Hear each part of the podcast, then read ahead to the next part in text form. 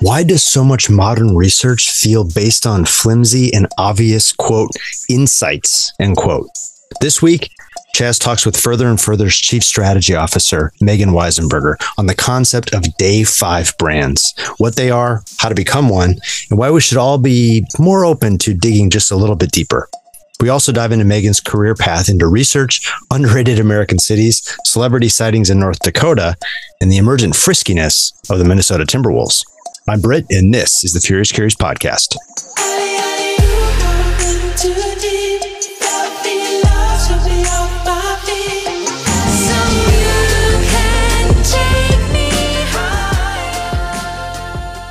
Megan Weisenberger, how are we? Charlie, I'm lovely. It's good to talk to you again. Yeah, likewise. Welcome to the program. Welcome to the Furious Curious. Where uh where do we find you today? I'm in Brooklyn, New York. It's raining, but it's really nice to be home before Q4 travel starts everywhere. Where where are you off to this Q4? Uh, I go to London on Saturday, which I've not been to for a while, and then LA a couple times after that. Oh, superb, superb. So how um how have things been in the the research world? Uh, certainly following the pandemic. I mean, much better. A just because we get to go talk to people in person again. I think everyone is getting very sick of doing Zoom interviews. I mean, this one's lovely, but I mean, it's it's a treat to go hang out with people in the houses again and have things more or less normal. Yeah, I think the research world is good. I think we find ourselves in a strange time, like always, right? Where everyone's like, it's really hard to talk about the state of coffee or sausages or what have you when the world feels kind of fucked at the moment, sure. which is an interesting time to be in the research world, but also a strange one, I think. Sure, sure. What, when you say that, when you say like it's an interesting time, what specifically about the time that we're in now. Obviously, there's, you know, some political challenges as we're talking, not just challenges, but, you know, horrific events. Um, yeah, Is there, you know, at the same time, there are certain decades where not a whole lot happens, right? Um, do you feel yeah. like people are dist- more distracted now than they've ever been or thematically, are there any themes around that? I mean, we did a project called Heavy, but I think that's what I find the most is that I've been a researcher for a long time, but I feel more like a therapist these days than I ever have before right? The most interviews, you're like, okay, let's talk about shopping or let's talk about youth and ever like eventually you just get to people feeling heavy and that like it feels very strange to be human right now because we're I mean, even the disconnect between articles being like, everything is great. The economy is thriving and like people are good. We're back to normal. And everyone I talk to is like, I don't feel like that at all. And so it feels like there's this disparity between what people are reading and what they're kind of being told they should feel and how they actually feel in their day to day lives, which is, I think, where a lot of my work comes in. But I think, I mean, in the last couple years, I've talked more about anxiety and depression and the economy and all that stuff than I ever used to in this job. Sure. I mean, it, it does sort of, there's that best of times, worst of times, Dickensian theme to it. I mean, do you, because a lot of us live in these media bubbles of our own creation, you know, reading self-affirming articles as opposed to ones that challenge us, do you yeah. feel that that has created this, I guess, a false binary of best of times, worst of times, or it's just people have arrived at that independently? I don't know if it's a false binary, but I do feel like there's such a massive gap between the meetings I'm in, right? Where it's talking about streetwear, all this stuff, and then the people I talk to on a daily basis where I mean, I did a recent project and they were like quite surprised that young people were buying so much used clothing. And it was like, yeah, because they don't have any money. Dude. Like a $300 hoodie is like a pretty massive undertaking for them. And I think that's, that's the juxtaposition more is the thing around finances and how much the average person in America or the world is just struggling right now. And I think how brands fit into that is kind of interesting. It certainly does. I mean, when you say, would you say that's the primary driver? Like when, you know, I guess the feelings of, uh, you know, frugality as opposed to just I guess, a changing cultural attitudes. Obviously, you know, Levi's last year, for example, had that campaign.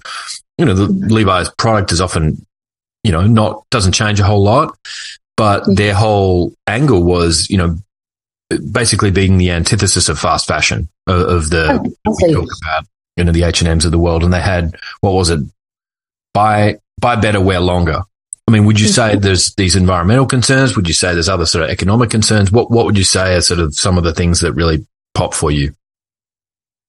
Mm, I think there's all sorts of concerns. I do think I mean, it's just, I'm really interested in people's finances, right? And how they're trying to figure out just how to live as human beings. I just did a project um, for a fintech brand that was talking about kind of people's goals and milestones and what they're aiming for. And people were like, I can't buy a house, right? Like, I don't even know if I can afford to have a kid. And it feels like all these massive kind of cultural touchstones that celebrated your success as an individual and were sort of like the cues and codes that you were making progress are really hard for people these days.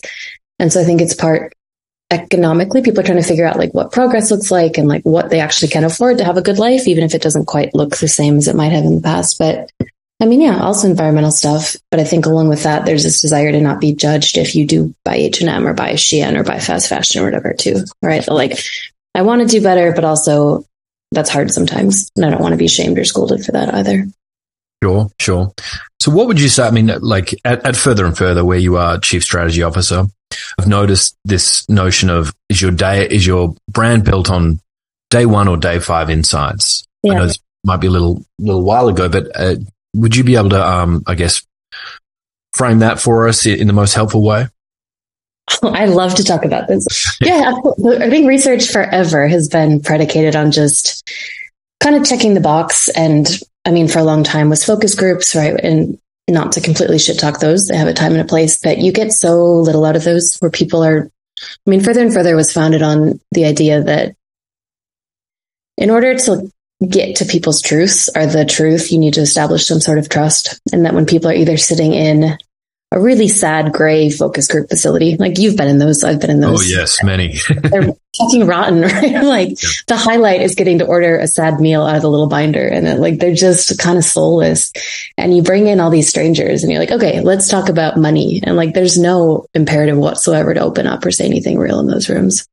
And then that's, I mean, that's kind of the stark end of the spectrum. But even when I used to do ethnographies or in home stuff, it was like you'd get an hour with people and you're supposed to like quickly build trust and get to like their hopes and dreams and their fears and their tensions, but then also make sure to talk about the product for 25 minutes. And then the film guy would get like five minutes to go film their bedroom and their fridge. Right. And it like, yeah.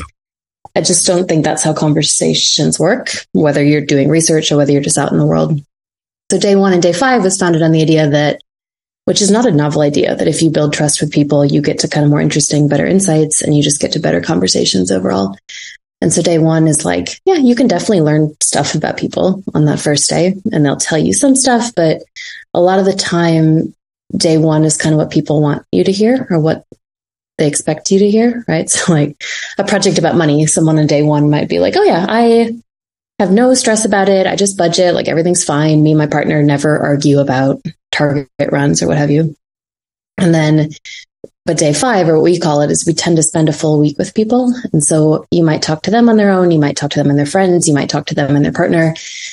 And you just kind of become friends with them. And what you get at the end of that process is massively different than when you get on day one, where you're kind of a stranger that they're trying to impress. Not in a bad way, right? Like everyone just wants to give the shiny version of themselves across, but often the shiny version is not the real version of people. I think the more time you spend and the more time you're just like, I'll show you my hopes and fears and dreams if you'll show me yours, right? But I think sure. that's that's part of it too, that the more time you spend with people and the more time you just like genuinely have a give and take relationship or conversation, that you get to a lot more interesting stuff at the end of it. Sure. So what I'm hearing is you're the disintegrator of facades or false facades, false veneers. Would you say that's a fair statement? Yeah. I mean, that's very, that's a lovely statement. I'll happily take that. No, just as you were talking then, I remember reading an article years ago. Michael Lewis was talking about interviewing athletes. And he said that the best way in order to, to get the truth out of athletes is to go back with them to their high school or okay. their, you know, the, where they, where they used to play as a child, because mm-hmm. just creating that environment allows them to, is a, you know, is disarming right? It, they're, they're in a, a, more natural environment, a more sort of childlike environment, innocent environment that you're actually peeling back the onion in the most helpful way, as opposed to the way you describe the interrogation rooms, which feels like in focus groups. It, it, yeah, it just feels There's so 30 people behind that wall, but just like pretend they're not there. And you're like, it's already fucked from the get go of like just an unnatural feeling little goldfish bowl that you're in.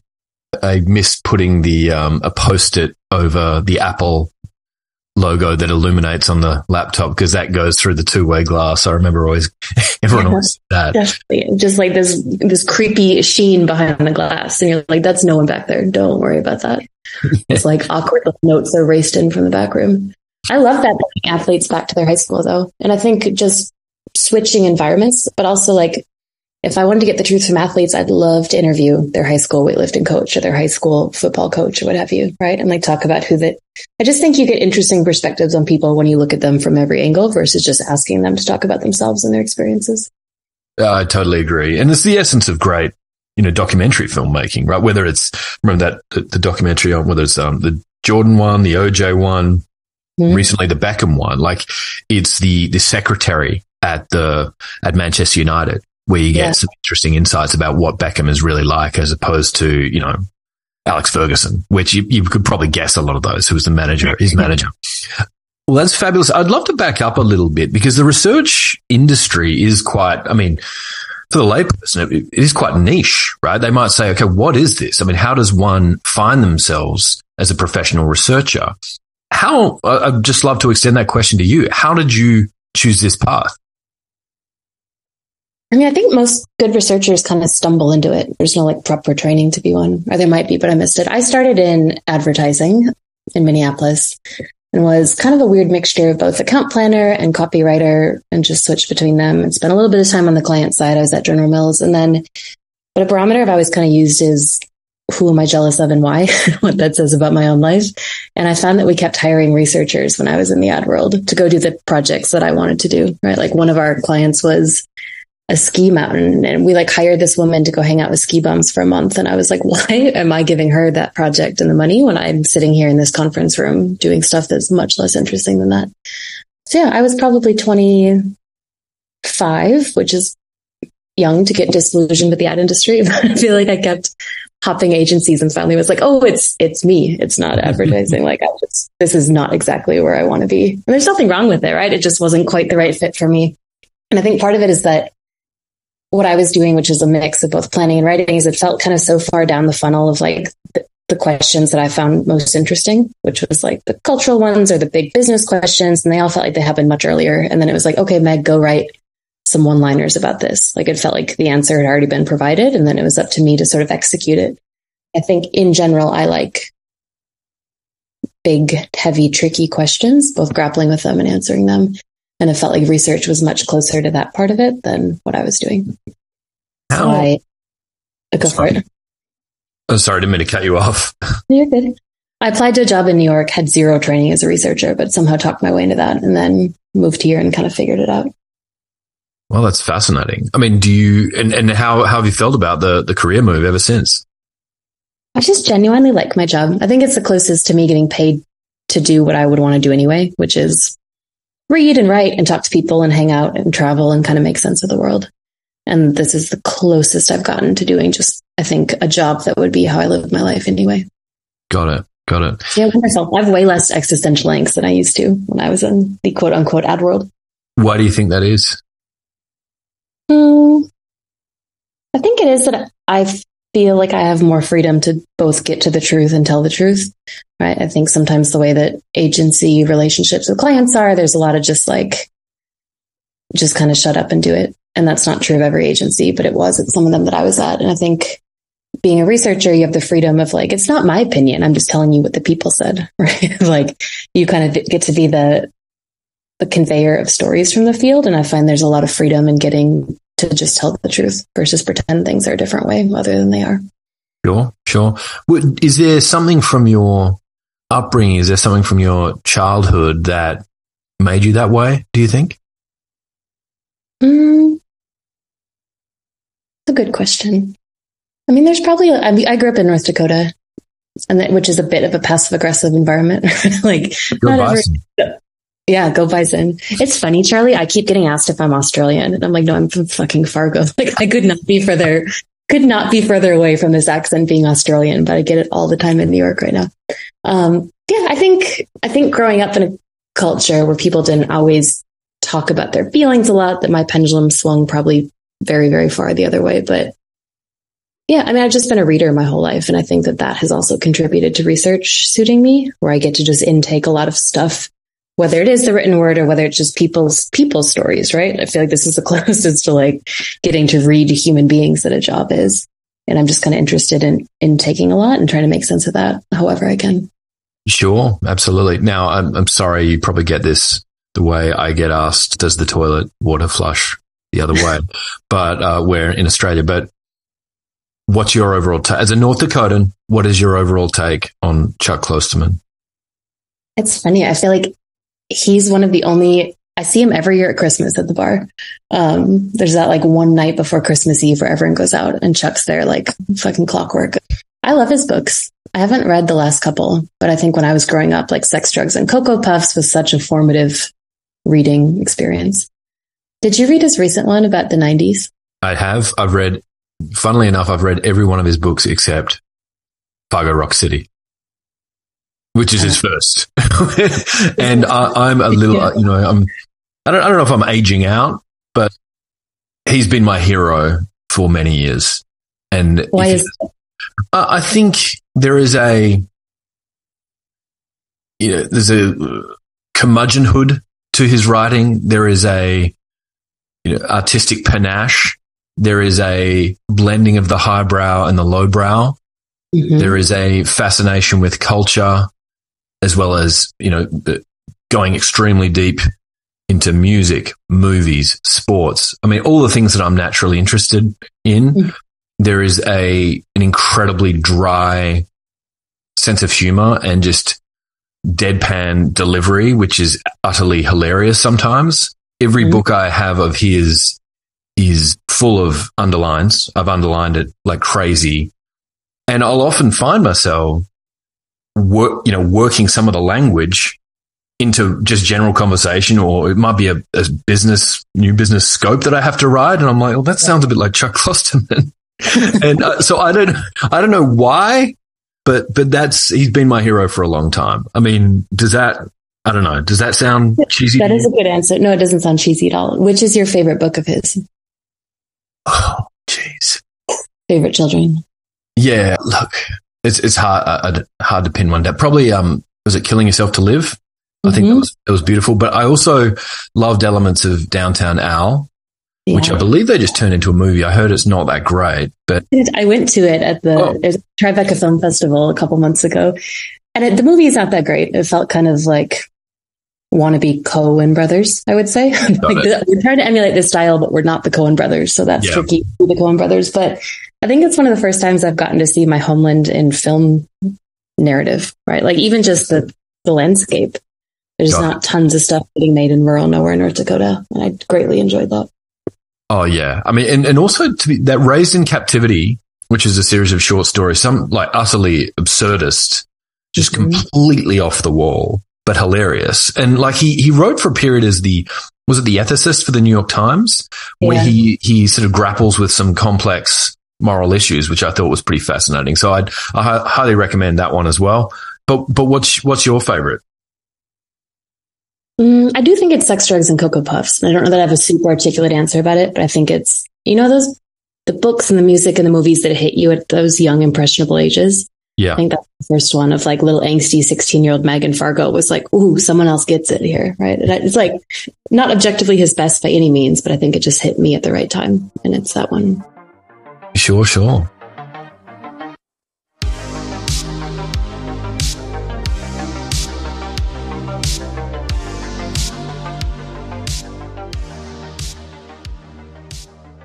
So, in terms of you know, you, have been with your company further and further for for a period now. I mean, how are you feeling about the industry in general? Is there anything in, in the research space that you feel is you know that you're excited about for 2024 and beyond? Mm.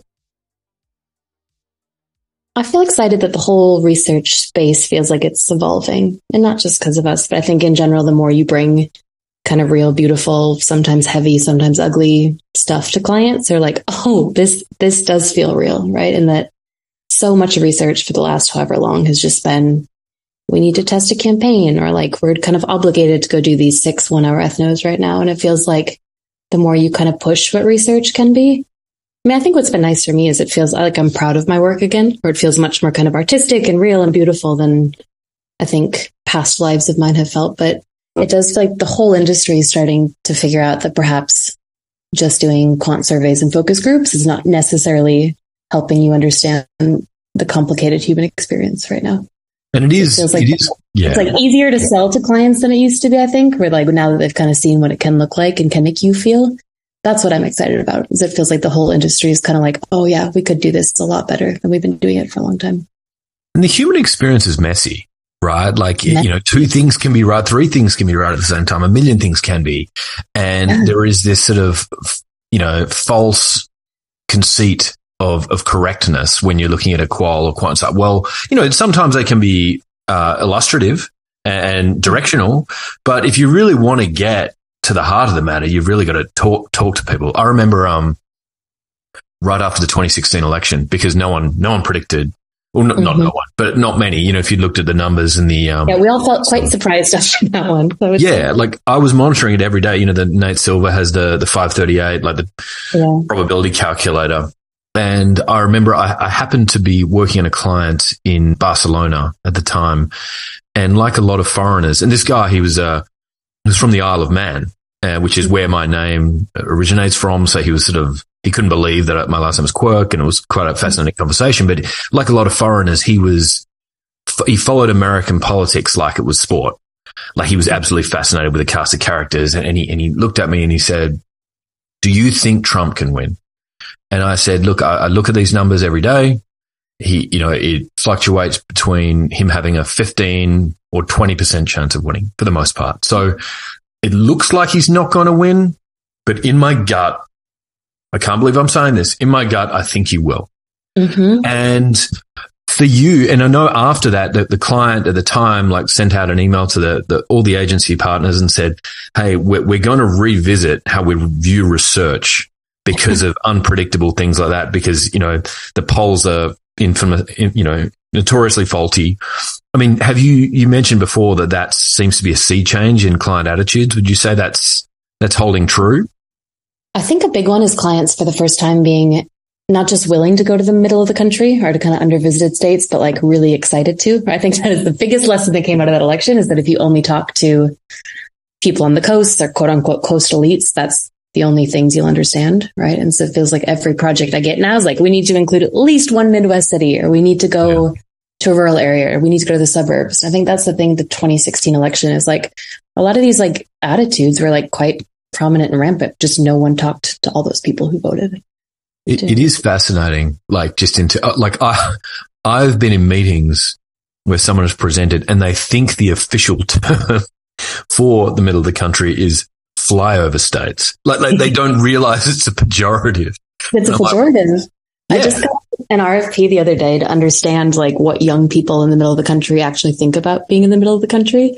And I can't think of a project I'd want to do more than like, I would love to go to nowhere, South Dakota and talk to them about like their identity and what they strive for. And I think we also have this kind of sweeping generalization in this country that like to be upwardly mobile, you need to go to the coast or big cities. And I kind of feel like that's changing too, where young people are like, no, I'd rather have a life I can afford surrounded by people I know and love right now.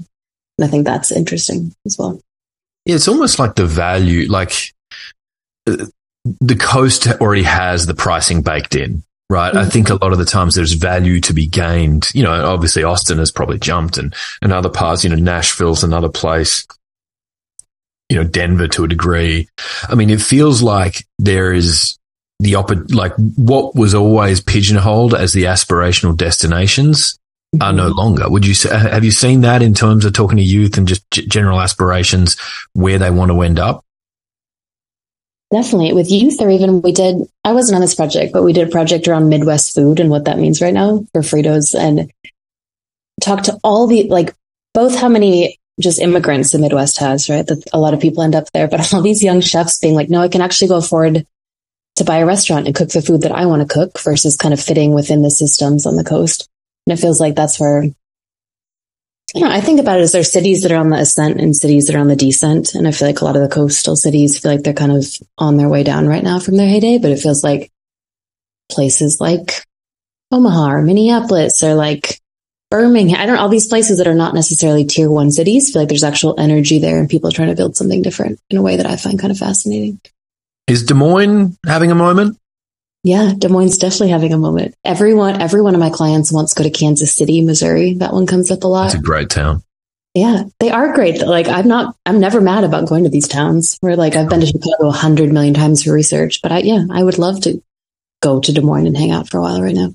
You know, I, it reminds me of um, one of my father's friends, you know, passed a few years ago, cancer.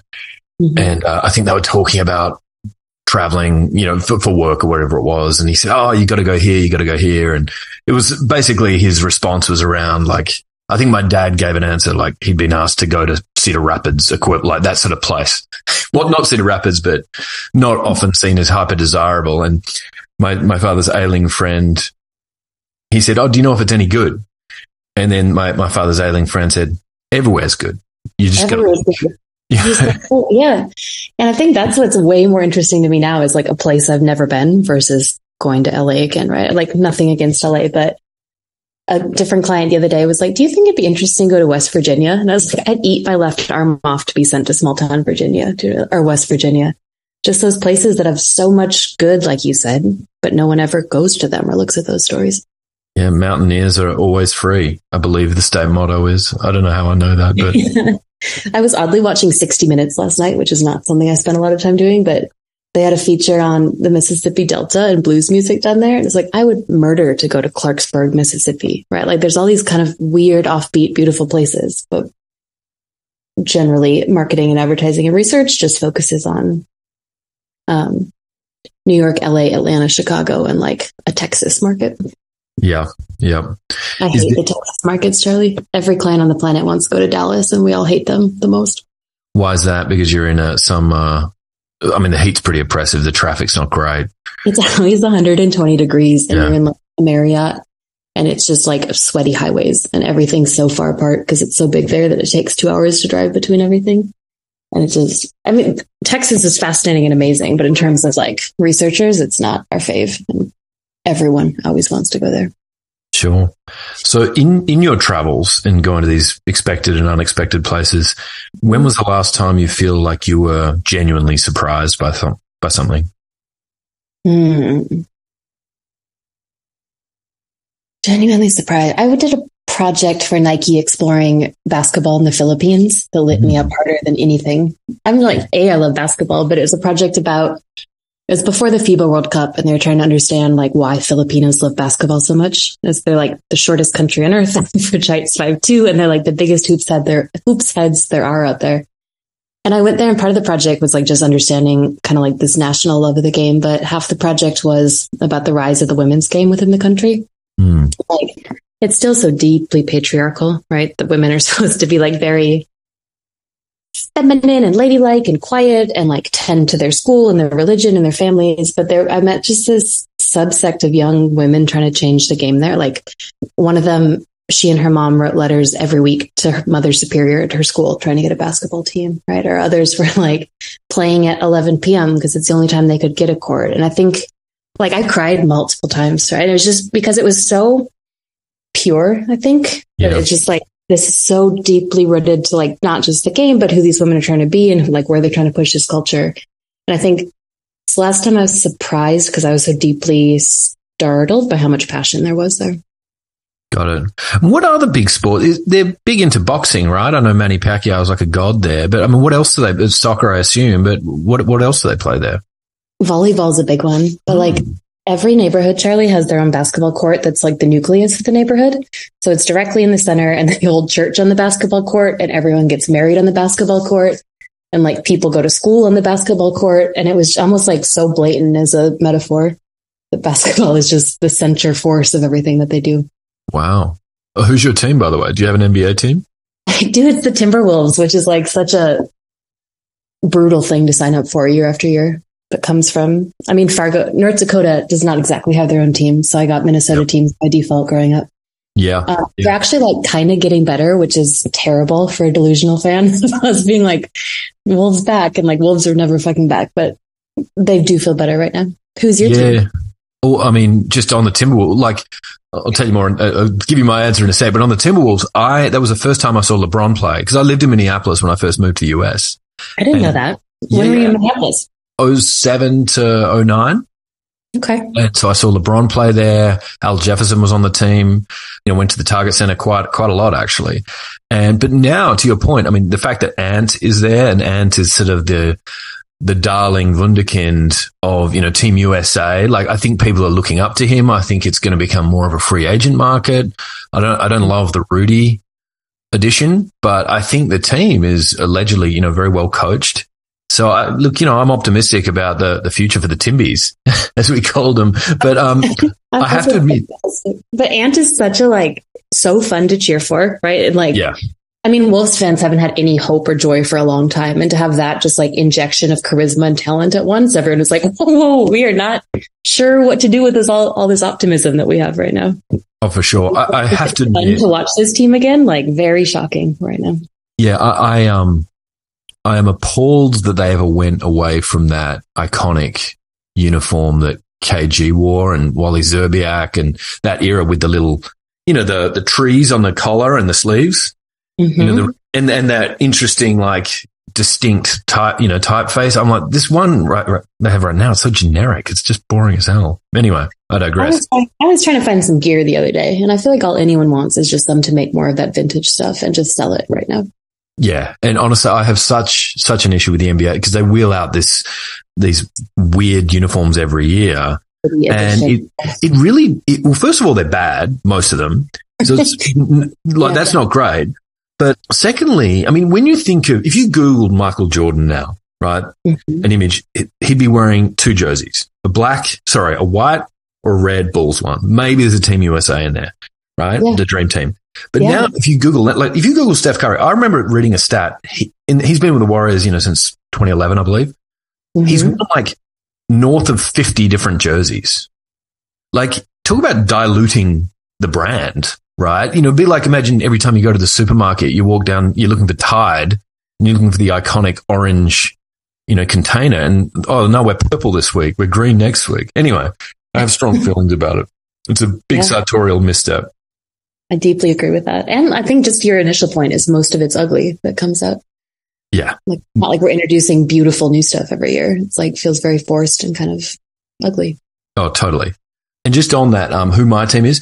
So I, because the, the, my Australian football team I support, the Fremantle Dockers, I mean, they're generally not good. So I'm like, all right, I can't, but it, it, you know, the, the, the lessons of fandom I've, you know, are hard earned, right? You can't be a front runner. You can't just jump on a, a team that's always going to be win. You know, I could never bring myself to be a Yankees fan, for example. No. But when I moved to the Bay in 2016, they, the, the Warriors went 72 and nine, 73 and nine rather. Mm-hmm. And I'm like, well, I can't. And then they lost in the finals. I remember watching that and I'm like, well, I can't. And then they signed Kate, Kevin Durant. I'm like, mm-hmm. I, I, can't jump on this team. Like it's, they're yeah. too good. Like it's, they're too dominant. Yeah. And so, but then like the personnel, uh, I mean, Draymond, I could take a leave. I mean, he's kind of an interesting guy, but the, you know, from Steph Curry, who I think is the most likable superstar of any sport of my lifetime that, that I'm aware of, to Steve Kerr, to Klay, to even Wiggins in a weird way. Like there's such a likable nucleus. And then when they're all injured and they, in the 2019 finals, they lost to the Raptors, I was really pulling for them. I'm like, oh, wow, I guess I'm a Warriors fan now. Then they were terrible the next two, well, they were terrible the next year, not bad the year after that. Then they won the title unexpectedly. And I, I actually went, I went with, um, a colleague. So I, I've become, since the finals of 2019, I became Warriors fans when they lost. So it's sort of, I feel like some of my, some of my fandom is a little bit hard earned because they were pretty bad for the next couple of years before they won, but I'm still a little bit of a Johnny come lately fan, really. I'll give you that. Do you think you'll continue to be one when you move to Seattle? Yeah, I, I mean, unless the, uh, you know, there's always talk about the Sonics coming back, and allegedly they will. Mm-hmm. But and they've got the most iconic brand. I, I, just love that name. I love the uniforms. But I, I think I'm a Warriors fan for life now, just because of the the emotional turmoil and journey I've been on with them. yeah, you're like just stuck in it once you get in at a certain point. Yeah, and underdog my whole life, and like there's something so delusional about being a Timberwolves fan that I find very charming. Well, there like, is a yeah. bunch of idiots just showing up for heartbreak every single year. Well, there's also like, I, you know, I had I recently chose a Premier League team in England to follow, And Mhm. I really agonized it over for a few years because you think like there's only a handful of teams that sort of have a chance of winning. But I've, I've decided to support the one that has a chance of winning that never ends up actually winning, and that's Tottenham. Because, you know, like Manchester City, they were perennial cellar dwellers until they were born by the guys from Abu Dhabi and they, you know, spent more money than God. And Yeah. now they win all the time because they were like, they were an absolute, you know, Bottom of the barrel. punchline. You know, like in Man, Man United were the actual darlings. They won every year. So it's just funny how like just cash, cash is, you know, makes a big difference. But it's more this idea of I wanted to choose a non-pathetic underdog. and I, and hopefully I've like, landed there. Glimmers of joy and hope. I don't want to be beat upon all the time either.